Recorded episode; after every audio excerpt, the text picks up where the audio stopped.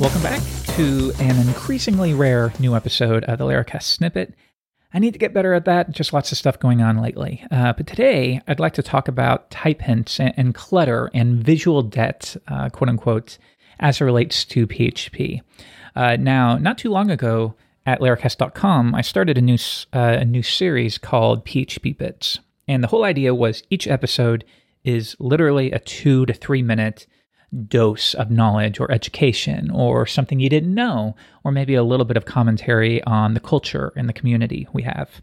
Uh, and as it turns out, that very first episode was on this very subject. It was on not just type hints, but on not just on type hints, but uh, this general visual debt. Uh, and that's not that's not a thing to the best of my knowledge. I've never heard anyone else talk about it. It's just a nice and clean term that that I've adopted. Now, as it turns out, uh, when I released that video, it kind of made the rounds on Twitter, and lots and lots and lots and lots of people ended up commenting uh, either in support of it or completely condemning the entire video. So it sounds like we need to talk about this a bit more. We can review context, whether that even applies to the conversation, uh, and all that good stuff. Okay, so first, w- what was what was the gist, uh, so to speak, of the video? Uh, well, basically, the video was talking about, uh, once again, this concept of visual debt. And uh, the way I would describe it is every addition you make to your code, and this can be anything, it can be the addition of a variable or a parameter or a keyword or the public protected uh, private keywords or uh, the final keyword to make a class final or a type hint or a namespace or an import or a trait or even an interface. Uh, I want you to think of these as like tiny little pieces of noise, tiny little pieces of visual debt. These are things that your eyes have to process every single time you open the file. And um, it, it, turns out, from the responses I got on Twitter, as it turns out, most people think in no way are these things uh, potentially hazardous. They all benefit your code, they all benefit your team, and there's no question about that. Um, and I disagree completely. And I'm not, by the way, saying don't use an interface. I'm not saying don't use a namespace. Of course not. What I'm saying is, though, you need to measure these things because you know what? If you're not careful, they're going to keep adding more. They're just going to keep pouring more and more uh, complexity, more and more syntax, more and more things that quote unquote uh, protect you or, or better spot errors, quote unquote, or or help your team. There's going to be lots of excuses here, but there's no doubt in my book that every single time these new things get added, the code base becomes more complex, it becomes more difficult to take in, and once again, you accrue this, this concept of visual debt. It's junk and noise and crap that you have to take in every single time you open a file. And um, frankly, I don't care what anyone says, this will wear you down every single time.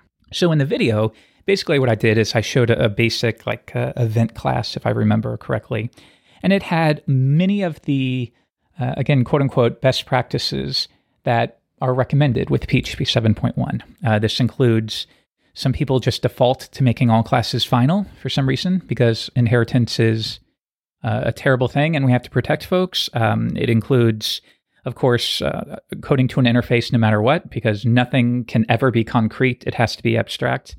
Uh, it includes type hinting everything down to your scalars, like your uh, your strings or your integers. It includes uh, return types. So if a method doesn't return anything, then we got to protect folks. So we need to be explicit that this method uh, returns void. So you include a return type on it. Uh, it includes even things down to um, the public protected and private keywords. These are all things that people adopt, and the argument is they're doing it because it improves the project. Uh, and in some cases, this very well might be the case. But I think the the side effect is more often than not, we're seeing people adopt these things just because um, dot dot dot that that's what you do. That's what you do. That's what everyone else is doing.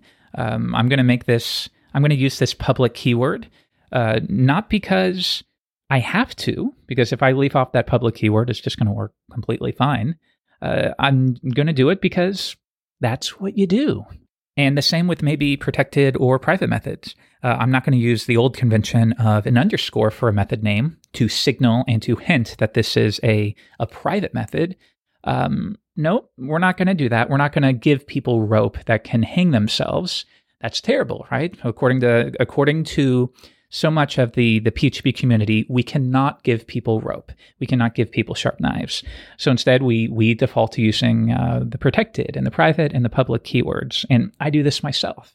But once again, if if I ask myself, why are you doing this? Um, it does kind of boil down to like, well, that's just kind of what you do. I haven't thought about it too much beyond that. You know, so many of these things boil down to that.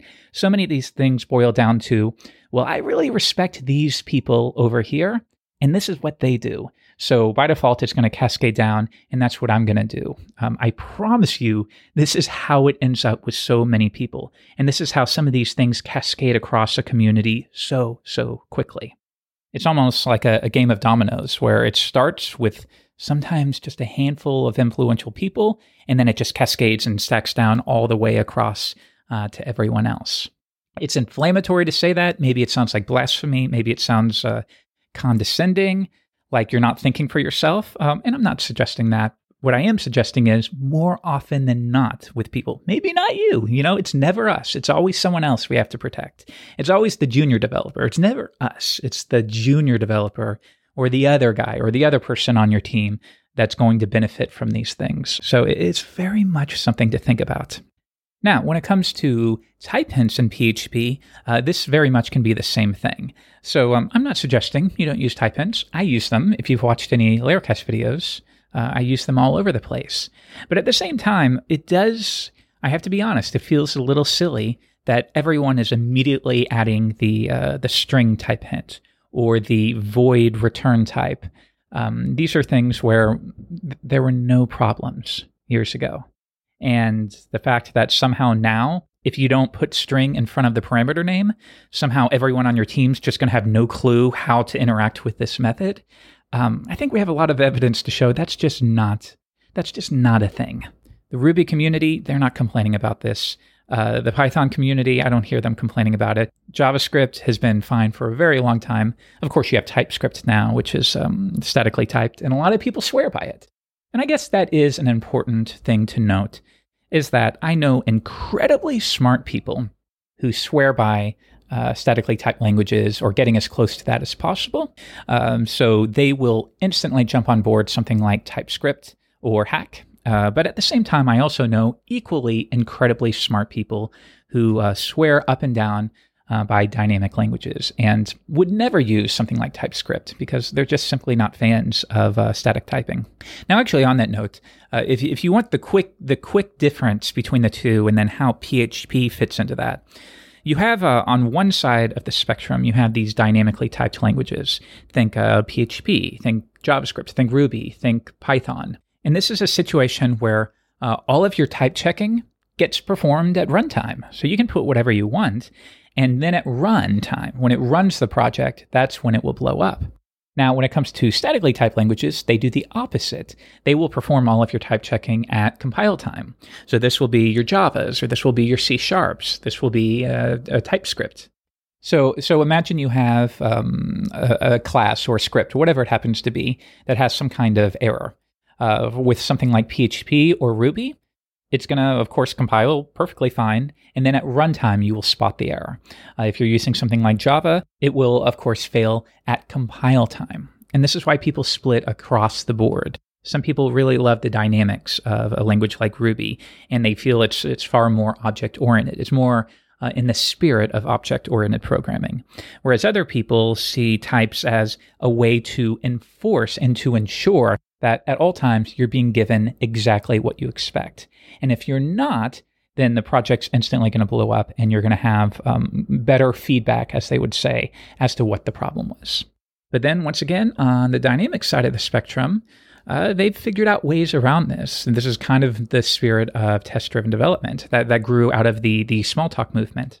They found that if you implement good test driven development, you're going to spot these errors instantly as part of your test. Because if it doesn't matter whether you have the type hint or not, if the test fails, you know the code doesn't work.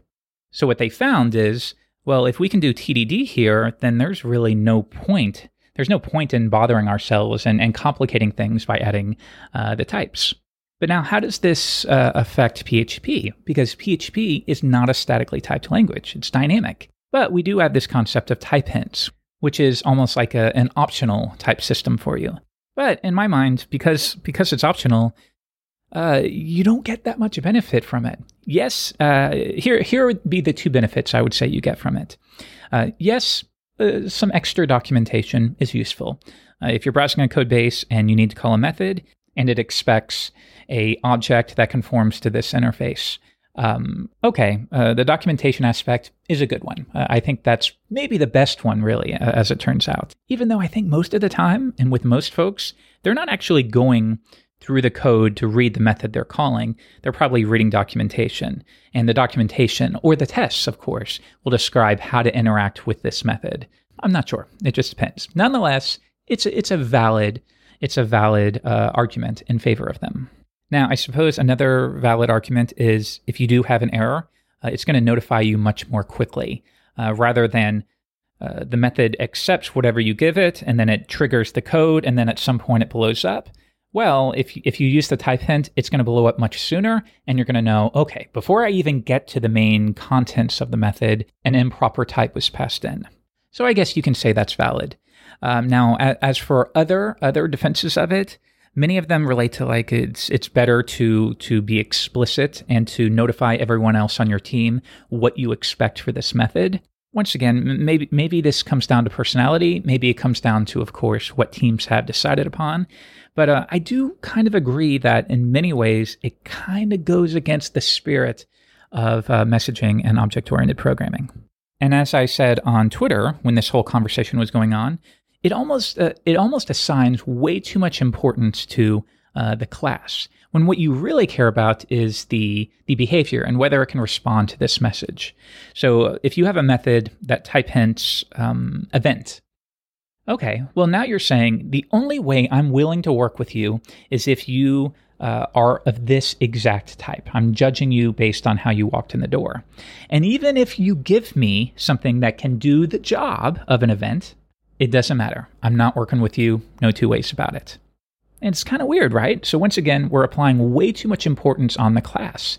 Your method shouldn't care um, that an exact event class was passed in. Uh, it should care that it can do its job. And then uh, we can take that responsibility of ensuring that the, the object passed in conforms to what's needed. We can send that over to the sender of the method. So if I send this message, the data I'm going to pass to you, well, that's on me to make sure that it does conform to what you need. Um, but again, this is where this is where people disagree. A lot of people would say, no, it's the method's job to enforce. And it's going to be the bodyguard that says, unless you give me a string here, and unless you give me uh, an object of this type, I'm not going to work with you. So it just comes down to how you see these things. Now, one response to, to my suggestion that it puts too much importance on the class, I think a lot of people would again say, well, that's why you have interfaces, Jeffrey. So you create an interface for that.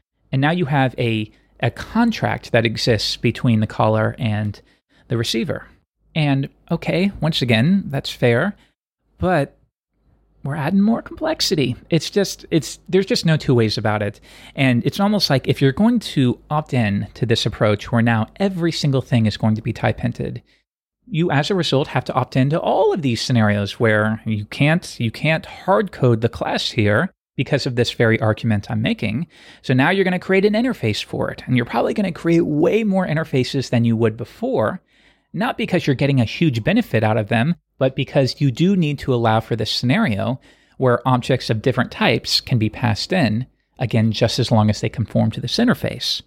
So it's a lot of work and you know what? Everything would still work the same if you had no class name as a type hint. If you had no interface name as a type hint, it's still going to work.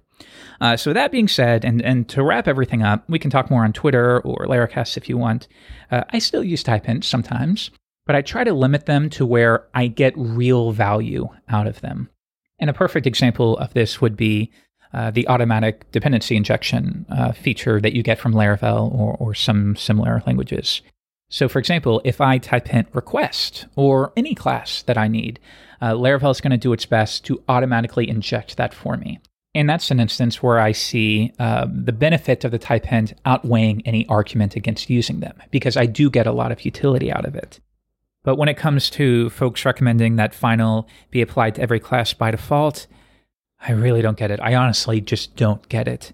So, yeah, all of this stuff, every single thing we've talked about in this episode, uh, I don't care what anyone says, it adds up and it adds up and it adds up, and it's absolutely something that should factor into the discussion.